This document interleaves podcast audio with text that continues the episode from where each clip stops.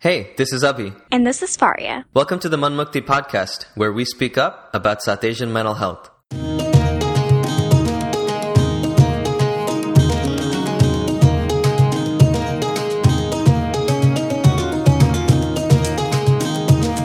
Hey everyone, this is Abhi again.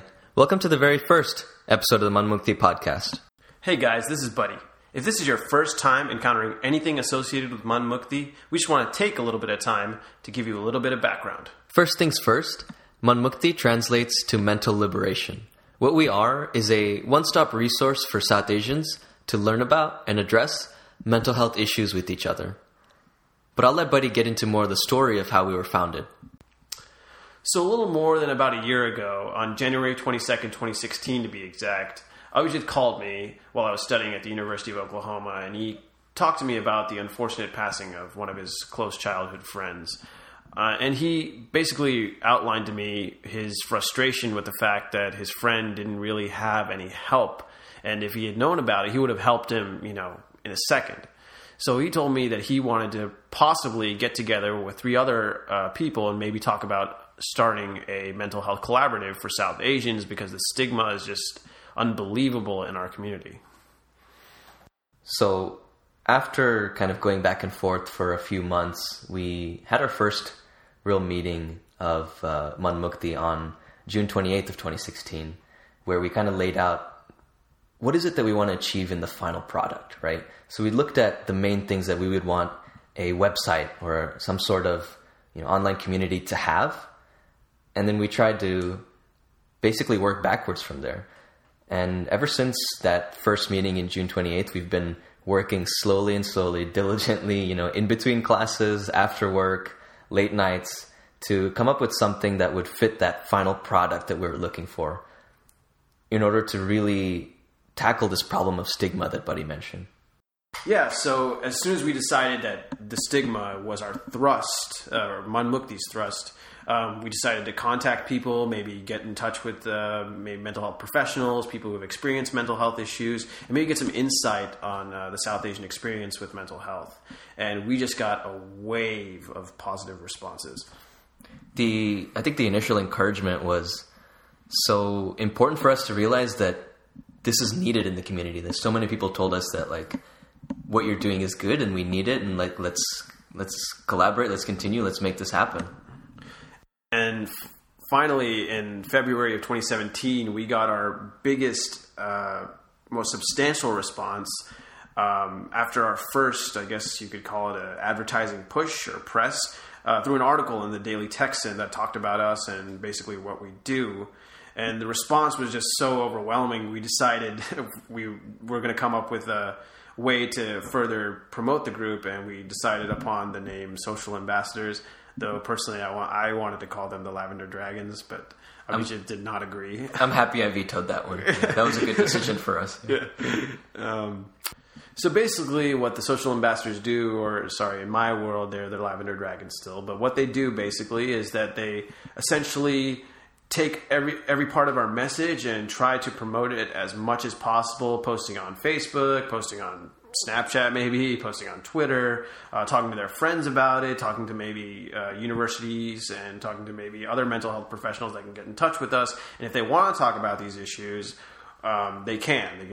So you know, we built this community of people who were so encouraging about what we were doing, believed in the mission. We had our team of social ambassadors who are going to help us implement the you know the reduction of stigma within their own communities by just speaking up about mental health with their with their own friends or within their organizations, community centers, etc.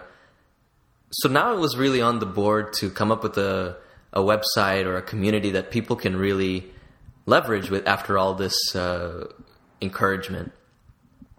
So if you visit the manmukti.org website, you're going to find a few avenues for people to address and learn about mental health with each other what we're really trying to do is just normalize the conversations here about mental health, make it not so uh, taboo to talk about. So there's a few areas of the website. One is testimonials, which I think is one of the most important things that we've done at Manmukti, is to take the personal experiences of those in the South Asian community who've dealt with mental health in some sort of manner, uh, and just let them speak up about it. Whatever they want to say, however they want to tell their story, we let people just write about it or record it in an interview with us uh, through things like this podcast series. We also have research that people on our team have compiled in order to just let you know what's going on in regards to the mental health community for South Asians from a scientific basis. What are the findings recently in terms of how we seek treatment? How does stigma actually affect people in research studies, etc.? We also have a forum so people can connect with each other and speak about these issues on a one on one basis on our website. In addition, one of the most important things we have is just background education on what are the different types of mental health conditions out there? What are the basic treatment options? So that we get people, again, to normalize these things, right? Once you start to use education to break down people's ignorance about the issues, then you can really start to have conversations about them. And finally, on our website, we have a list of resources that people can use if they need to take action about their mental health, or again, if they just like to learn more about what's out there. So we have links to other South Asian mental health organizations like ours. We have links to South Asian mental health providers that have listed their information online for those who might want to seek help with someone of their own community. And finally, we have national mental health associations as well as general suicide prevention links or uh, depression prevention links, things like that, so that people can, again, take action if they want to about their mental health and learn a bit more from a more professional perspective. We also have included just a few fun resources just for stress busting purposes. Uh, my personal favorite is probably the one that generates different types of platypus memes. I'd highly recommend going on our site and visiting that one. And you guys just might encounter tons of lavender platypuses. Platypi. Right, I'm platypi, pretty sure it's platypi. Whatever, platypi. My bad. What's with the lavender and the animals? What is that? thing? Lavender liberates. Mental liberation. You're the one who started this site, my friend. Manmukti, Mental Liberation Lavender Liberates. There you go. There you have it, ladies and gentlemen. That's all, folks. There you go. Actually, you know what? I just realized they were manatees, not platypus, and they're definitely gray. Anyway, guys, we just want to make clear that all the things that we've talked about today in terms of the response to our project as well as what the site is going to entail, none of that would be possible without the board and the hard work put in by so many people on the team. In the early days, it was me, Buddy, my friend Shamus, and my friend Karthik. And as Abhijit, Shamus, Karthik, and I got more serious about getting a more organizational structure to deal with everything that we had to do, or you know, get together a board like Abhijit mentioned, um, we decided to just carry people along the way. And uh, soon we got Dvani on board for website design, uh, then we got Sailesh and Abe for testimonials, and then we got Faria for our marketing purposes, and then finally we added, uh, last but not least, Deriva for our PR purposes. And yeah, guys, that's a little bit of our background. We want, just want to take our last moments to thank everybody who encouraged us along the way in this, uh, who made us believe that this was necessary. And we want to thank everyone and anyone who's listening, who's tuning in right now, and helping us reduce the stigma in the South Asian community. And I just want to reiterate to everyone that this was started because I lost a childhood best friend to mental health issues because he couldn't speak up about what he was going through. I don't want that to have to happen to anyone else. And we, as the board of Manmukti, want everyone to be able to speak up about mental health in the South Asian community. And with that, let's get on to our first interview. In this episode, we have Abhi Ravi Nutala and Faria Akram speaking with Megha Pulianda. Megha is currently pursuing her PhD in counseling psychology at Texas Women's University and working as a licensed professional counselor intern at the Montfort Group in Plano, Texas. We'll learn from Megha about what she wishes millennials knew about therapy and some of the common myths about therapy that she'd like to dispel. We'll also hear about her own personal interest and experience with mental health and her thoughts on stigma in the South Asian community. Let's start by meeting Megha. Hey, Megha. So thanks so much for uh, joining us today on this call, and we're really looking forward to hearing more from you about uh, your own experience with mental health as well as uh, the work you do in therapy and other things. So if you could just kind of get us started by giving us a little intro about uh, who you are and what you do. Awesome. Well, thank you for having me. First of all, um, this is something I'm really passionate about, and I'm really excited to be participating in this. Um, yeah, to give a little intro about who I am and what I do. Um, as you know, I'm Megha, Megha Pulianda. Um, I'm an LPC intern, which means I'm a licensed professional counselor intern, um, and I work at the Montfort Group, which is a private practice located in Plano, Texas. Um, just to speak to that for a moment, um, I'm kind of working on my last leg of my licensure. So I'm independently seeing clients, but I'm still being supervised, um, and I'm actually supervised by my boss, Corey Montfort, uh, at the Montfort. And it's kind of nice. I like to explain to clients that it's like getting two for the price of one. So it's this beautiful part of our field that we really transition counselors out into the field um, after a lot of supervised work so that we can get our own questions and concerns met along the way and really provide quality care. Um, and I'm also currently working on my doctorate in counseling psychology at Texas. So um, I've got that going on as well. So I think it's fair to say that I'm, I'm really passionate um, and committed to this work. That's great, and it sounds like a, a very busy schedule. Um, so, how did you exactly become passionate about mental health in the first place, and you kind of decide to make a, a career out of it? Has you, have you had your own personal experiences, maybe you know, struggling with mental health issues, or you know, if, overcoming them in some sort of manner? Yeah, yeah. So, um, definitely uh, a couple answers to that question. Um, firstly, I think I wanted to be the the good Indian kid who went to medical school. I'm sure, like, no one's ever heard of that before, right? Um, yeah. but I, uh, no one does. But I um I went to college um and I was like, you know, I I enjoy psychology, but I can focus on psychiatry to be a psychiatrist. I'm going to go that path. I mean, I when I say I bombed, I mean like I like questioned my ability to like be a student my first year of college.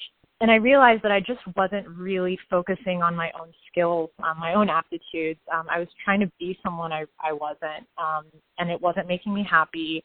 So I kind of started doing some more neuroscience research, and I loved it. And I really thought that's what I would continue with what happened was I started volunteering at a domestic violence hotline because, you know, need those volunteering hours when you're building your resume. So I wish I could say my reasoning was much more noble than that, but it really wasn't in the beginning. Um. And I found myself feeling really, yeah, yeah, like let's be honest. But I found myself feeling so deeply connected to the callers and the work, um, just offering resources, offering tools, and offering just a voice and support, encouragement so I started to think, you know, this might be where my passion really is. Um, you know, more on that mental health side of psychology. Kind of with that, um, I really did have my own personal struggles with mental health. Um, I had been struggling with depression since pretty early on in adolescence, and I had actually gone to therapy myself. But in our culture, we just don't really talk about it very much in, in my family of origin. I felt like my parents were giving giving me as much support as they could, but it wasn't something that we really spoke about very openly. Um, so I kind of went on both an academic and professional, but also really personal journey to accept that this is where I, I needed to be. Um, and I, I never really turned back from that point. It was kind of a winding path, but um, I've been working toward mental health and advocating for mental health issues ever since. So okay, that's kind great. of where I am now. Yeah. And you're you've kind of I guess um, went along this path towards uh, a focus on therapy and uh, helping people kind of seek counseling things like that. How did how did you come to uh, that decision? Was it through that domestic violence hotline that you participated in? You wanted to do that kind of work and continue it, or was there something else that kind of um, inspired that within you? Um, I think that was a big part of it early on. Um, I didn't really know what that path would look like, but I started taking some coursework um, after I started that that volunteering position, and I thought, you know, like I just want to check this out. I just want to see, it, you know, is this this like hokey thing that I believe it to be, or is there a real science and practice behind it? And it has never ceased to surprise me just how intentional this process really is and how much goes into therapy.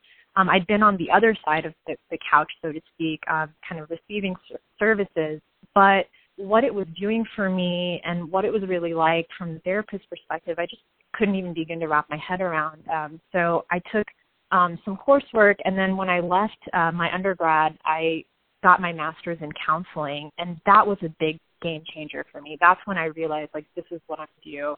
Um, psychotherapy is something that I feel really, really passionate about. Okay, got it. That makes sense. Um, I, and I, I guess I kind of want to naturally segue here into. Um, I know that you have written before about uh, the need for millennials to kind of seek therapy and to not uh, to not stigmatize it, to um, kind of look past the common misunderstandings about therapy, things like that. So uh, yeah. I'd love to know a little bit more from you about know, kind of what do you wish that millennials or I guess the younger generation in general kind of knew about knew about therapy that they probably don't know. Yeah, yeah, absolutely. Um, well, firstly, I think that a lot of people believe that today's culture is one that supports a lot of victimization. That we, a lot of us feel really sorry for ourselves, that we're unable to cope, and I do believe that we don't encourage as much distress tolerance or resiliency as we should. But I don't think we ever have. As a society, I don't think we've ever encouraged really healthy coping skills for stress, pain, loss, with heartache, um, with depression, with anxiety. Um, I mean, if you think about it, even for in this kind of gendered way, men have always been taught to suppress emotions that show any kind of feeling is very weak unless it's anger. Um, and for women, um, you know, if you are assertive, you are kind of an anomaly, like you are supposed to be very polite and just very level headed constantly. So we've never really promoted this openness toward dealing with mental health.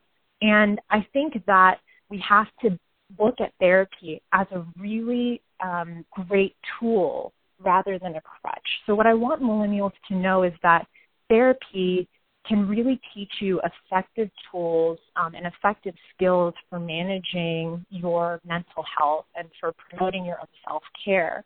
Um, if you are sick, you go to the doctor. If your business is in trouble, you bring in a consultant. This is very much the same way. Um, and I think there's a myth, just to kind of speak to your other question, that therapy is sort of this like you lay on the couch and you just kind of free associate, you just you talk and there's a guy who's typically white with like, you know, scraggly white hair sitting across from you taking notes and that's not how the process is anymore. It's very collaborative.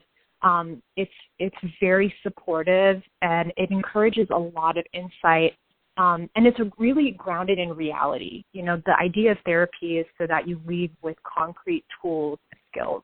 Um, so I, I want millennials to know that it's not really like it is on TV, that it is something worth considering, and that if there is a time to go, it's now. Okay, and you kind of mentioned how uh, you know things things are changing in, in the therapy field. You know, it's not the it's not the guy with the scraggly hair. I, I love that image, by the way. Um, but how uh, how do you think that you know, technology or globalization or any other recent trends have really kind of shifted the face of therapy or how people access therapy? Yeah, yeah, I, I think that's a really great question. Um, and it brings up even a debate that is really heated in our field right now. Um, and and I think, you know, to be completely honest, even I am in my own process of wrapping my head around what the implications are, um, just in terms of what that looks like for our field um, and for the work we do. I will say that even something like Skype has improved access to mental health resources um, because our our society is completely transformed. I mean, we are very much on the move. Um, I have clients who, uh, you know, are in school far away but still want to continue working with me because we have a built up trust and rapport, and they don't necessarily want to start over with someone else. And even something as simple as a video chat um, allows us to maintain our session. So I think it adds a lot of, of great um, great things to the work that we do, but there is sort of this human interaction and connection that's required. So um, I think it, you know it's true that things are changing, and where that'll go, um, you know, who knows? But as long as technology is making mental health resources more accessible for people, I feel really enthusiastic about it. Got it. And you know, before we before we move on to another topic, I, I kind of want to brag about you a little bit here because uh, I know that you've been you know, published in online in some magazines and stuff for an article you wrote recently about kind of the five uh, millennial myths about therapy. uh, would you would you mind kind of would you mind kind of taking us through that a little bit and kind of talking towards talking about those myths? Yeah, yeah, absolutely. Um, so I think I spoke to to one of those, which is just related to what therapy actually like. Um, I think people think that it's it's just sort of this inactive process, and it's really not. Um, it's super collaborative and you get to be an active participant in your own mental health and your own your own wellness, which I think is really great. Um, one thing that I did talk about was also the pricing. Um, I think people believe that therapy has to be an expensive commitment, and it's it really doesn't have to be. Um, I think a lot of students overlook the services offered to them even at their colleges. Um, for example, most you know universities have uh, counseling clinics in house where you can go in and some you can have like six sessions, 12 sessions. It really depends. I know at TWU, students have 12 sessions built into their fees, which is incredible. I mean, that is such a great resource. Um, I think another thing would be group therapy is a cheaper option um, most of the time and a, still a really great way to build that support. Um, so I think a, a, big thing is the pricing. Um, I think people also think that relationship therapy isn't going to be an issue for them, but really if there is a time to, you know, evaluate your own dating process and figure out what kind of relationship you want, it's now. You know, it's before you've already committed to a relationship that is not right for you. Um, so I think coming in to talk about healthy relationships and boundaries, what all of that means and looks like for you is really important. Um, I think another thing people think is that their personalities are, are already set. And while, you know, that might be true, um, your habits can certainly change and your behaviors can change. And if there is a time to work on that, it's now, you know, while you're in your early 20s um, before some of your worst habits are totally solidified. So I, I think there there are kind of a lot of myths that people really buy into, but they're they're just not true. There's so much opportunity for change, and there are resources out there. Got it. Yeah. Um, I think the you know I think the idea about the relationship uh, advice and seeking that is very interesting. I pro- it's, pro- it's probably something that I need, um, but that's a topic for another podcast. I think. yeah. Um, don't we all? Don't we all? Um, yeah. Um, I think one other thing um, that I I want to emphasize is that I think people believe that you have to go to therapy for something extreme, and um, you know I just want to say that you can come in and get another perspective for any reason. If you're feeling like you're just not feeling like yourself or you're feeling off, um, I think we have this idea of therapy is only for people who are are really really struggling but it's it's such a subjective experience you know what one person you know one person's struggle could be someone's like you know nothing but it really doesn't matter because what's most important is how it's impacting your day-to-day functioning. And if you feel like you're not living your life the way you want to it's always worth getting um you know getting another perspective on that so. Yeah, and I think that actually, you know, kind of really speaks to one of the main things that you know, is trying to address is the, you know, the fact that people are kind of uh, reluctant to speak up about, you know, the need for therapy or reluctant to, uh, you know, that, do that initial act of seeking help within our community, right? Um, because of, you know, stigma and uh, how it's kind of pervasive in the South Asian community. So, um, you know, I'll let I'll yeah. let Faria kind of talk to that a little bit. Great. Yeah, I was gonna I was going to say I'm really glad you brought that up actually because I was kind of bring that up as a transition from you know what we're talking about to our next topic which is about stigma um, because so I've I've been vocal about mental health in different communities for almost a year now and a lot of what I hear from people is just their perception um is that you know like you said like lying on the couch or like a doctor giving you meds. You know so i just wanted to uh, hear from you and have you talk a little bit about you know the difference um in like you know the difference between a psychologist and a psychiatrist you know and like some maybe basic options for therapy just because I feel like I mean I'm not obviously you're not wouldn't you know diagnose anyone but I just feel like everyone has that or a lot of people have that perception that it's you know you go to a doctor and you get meds because you're you know quote unquote crazy um and mm-hmm. while you know medication is a great treatment option for some people therapy itself you know covers a wide range of options. That is just focusing on, you know, making you a be- as a better like person and, you know, so that you can live your life to the best it can be. So if you feel comfortable talking a bit on that. Yeah, yeah, absolutely. And I really um I really appreciate you bringing that up because I think a lot of people do have a mis- misconception about um what psychology even involves or what psychological services even involve um mm-hmm. because I think you're right there are so many different professionals you can go to and I think honestly it can be really overwhelming because like you see all these like letters after the professional professional name and you're like what does that mean um, but for a psychiatrist, um, a psychiatrist is someone who is medically trained and can uh, prescribe medication. And um, a psychologist is someone who has received their doctorate but focuses more on functioning um, and still has a lot of background in kind of the neurological, um, that whole arena. But we, as psychologists, do not prescribe medications. We do have a lot of training in diagnosing, though. And um, we also are trained in psychological assessments. So that can aid both the therapy process and diagnosing to make sure that we're getting people the right kind of tools and help that they need. Um, a psychotherapist is someone who has um, at least a master's degree in counseling, um, and they can provide um, therapy services, but cannot um, uh, prescribe any kind of medication either. And that can also impact just the decisions you make about what's the right fit for you. Um, if you want some kind of just support as you're going through a transition, you know, uh, seeing a psychotherapist might be a great fit for you. But if you're experiencing a lot of suicidal thought, um, you might need some psychiatric support, some medical support with that. And we know that um, therapeutic support with psychiatric support um, is always kind of the ideal combination so that you're getting all those met. Um, so, yeah, that's just kind of a little bit about who those professionals are. Absolutely. Thank you so much. Um, I think that'll be really yeah. helpful for our listeners and just for people in general to be able to compartmentalize and clarify the different options yeah. that are available and what you can seek, you know, depending on what you're going through or what someone you know is going through.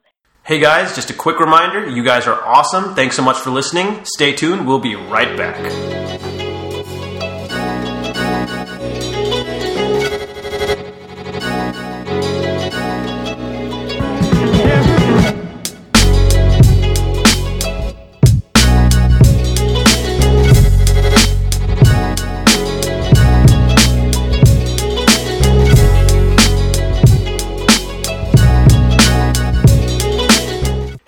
Thanks for coming back. You're still awesome. As always, we're going to end off our discussion by talking about stigma and the South Asian community.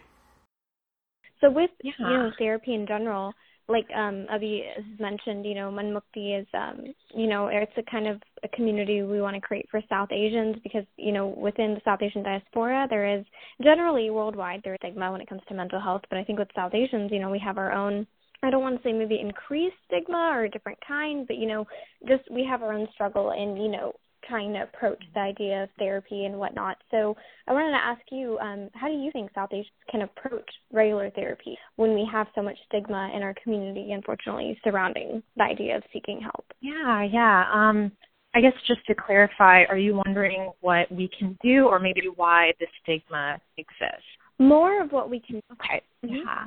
So I think talking about it is definitely more the direction that we need to go in. And I think on kind of a different side, I think more mental health professionals need to be trained in this the cultural nuances of this community. Um, our community reacts to certain things, and stigmas are created for a reason.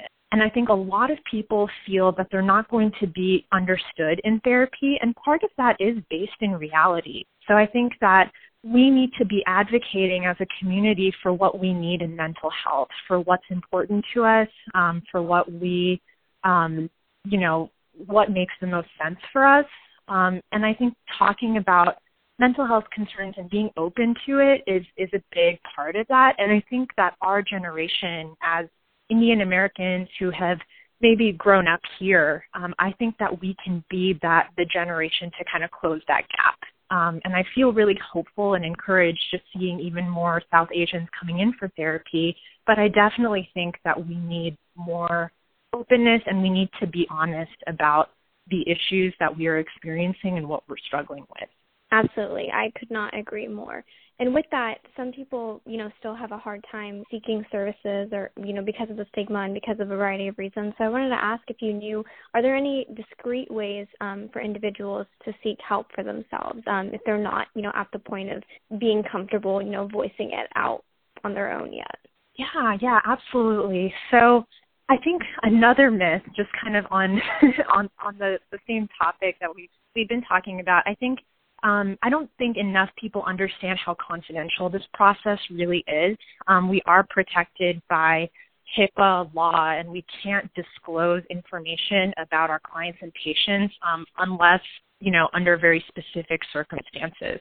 So um, just to speak to the confidentiality piece, um, just so that even listeners can be aware of what that what the reality is, um, we cannot disclose any kind of information unless we come to find out about any kind of harm or abuse toward yourself or towards someone else. So any kind of suicidal intent um, or any kind of homicidal intent, um, we at that point we could break confidentiality. Um, we uh, can break confidentiality if we come to suspect of any kind of abuse or neglect toward a child or elderly person or disabled person. Um, we can break confidentiality if we are receive a, a subpoena that's um, court ordered by a judge, and um, we can break confidentiality if we come to find out about any kind of um, sexual misconduct from another mental health professional. But other than that, I mean, it is a very discreet process, and um, you know, coming to counseling is very private. So um, just coming to therapy alone can be very discreet, and it doesn't have to be talked about to anybody, um, you know, unless you decide that with your therapist. Gotcha, gotcha. No, definitely, for sure. And now you've touched upon this, um, you know, about us to speak out about the stigma and about, you know, mental health, and that's a big part of Manmukti. You know, that's why we're we're doing what we're doing so that we can help to slowly, you know, defeat the stigma and make people more aware. Are there any other mm-hmm. steps that you think take as a Foundation community to, you know, get towards defeating the stigma surrounding mental health? I think one area that we need to improve upon is research because I think that will kind of feed into the um, psychology community about what our needs are. Um, for example, I'm trying to do a little research on um, emerging adults, so young adults um, of South Asian descent, um, and attitudes toward relationships. So I think even things like that, just promoting more research, um, can be a big step. And I, I, I really believe that being out there in the community talking about our own individual experiences really normalizes it for everyone else. So being willing to speak up about your story, um, um, about your own battles with mental health, um, your own concerns, your own worries, um, I think that would be just encouraging for people who don't feel like they have a voice. Um, so that's something that I would really love to to see more of, and that's why I'm excited about the work that you guys are doing. Definitely. Thank you so much. And we're also very, you know, to have you on board to continue this um, because that's something we really Thank wish you. for as well. Thank you. Thank you. Thank you. All right, Megha. Well, um, we really appreciate you taking the time out of your day today. And uh, I would ask all of our listeners to look you up online, Megha Pulianda. She has lots of things published, and you can always uh, go to her for help if you'd like uh, maybe to schedule uh, a session with you or something like that. Is, is that correct? Can people reach out to you even if they're not in Dallas for things like that? Yeah, yeah, absolutely, absolutely. Okay, great. Well, um, thanks so much again, and uh, we love talking to you. Thank you so much. I hope you guys have a great day, and I, I really appreciate being able to speak about this with you. I, I love the work that you're doing. So, thank you so much for giving us your time. We really thank you. It. Hey guys, if we could take a moment to ask for just a little bit more of your time and love to rate our podcast on iTunes or shoot us a review, we greatly appreciate it. Thanks so much for listening, and if you want to continue the conversation, visit our website at manmukti.org or connect with us on social media. We'll see you next time.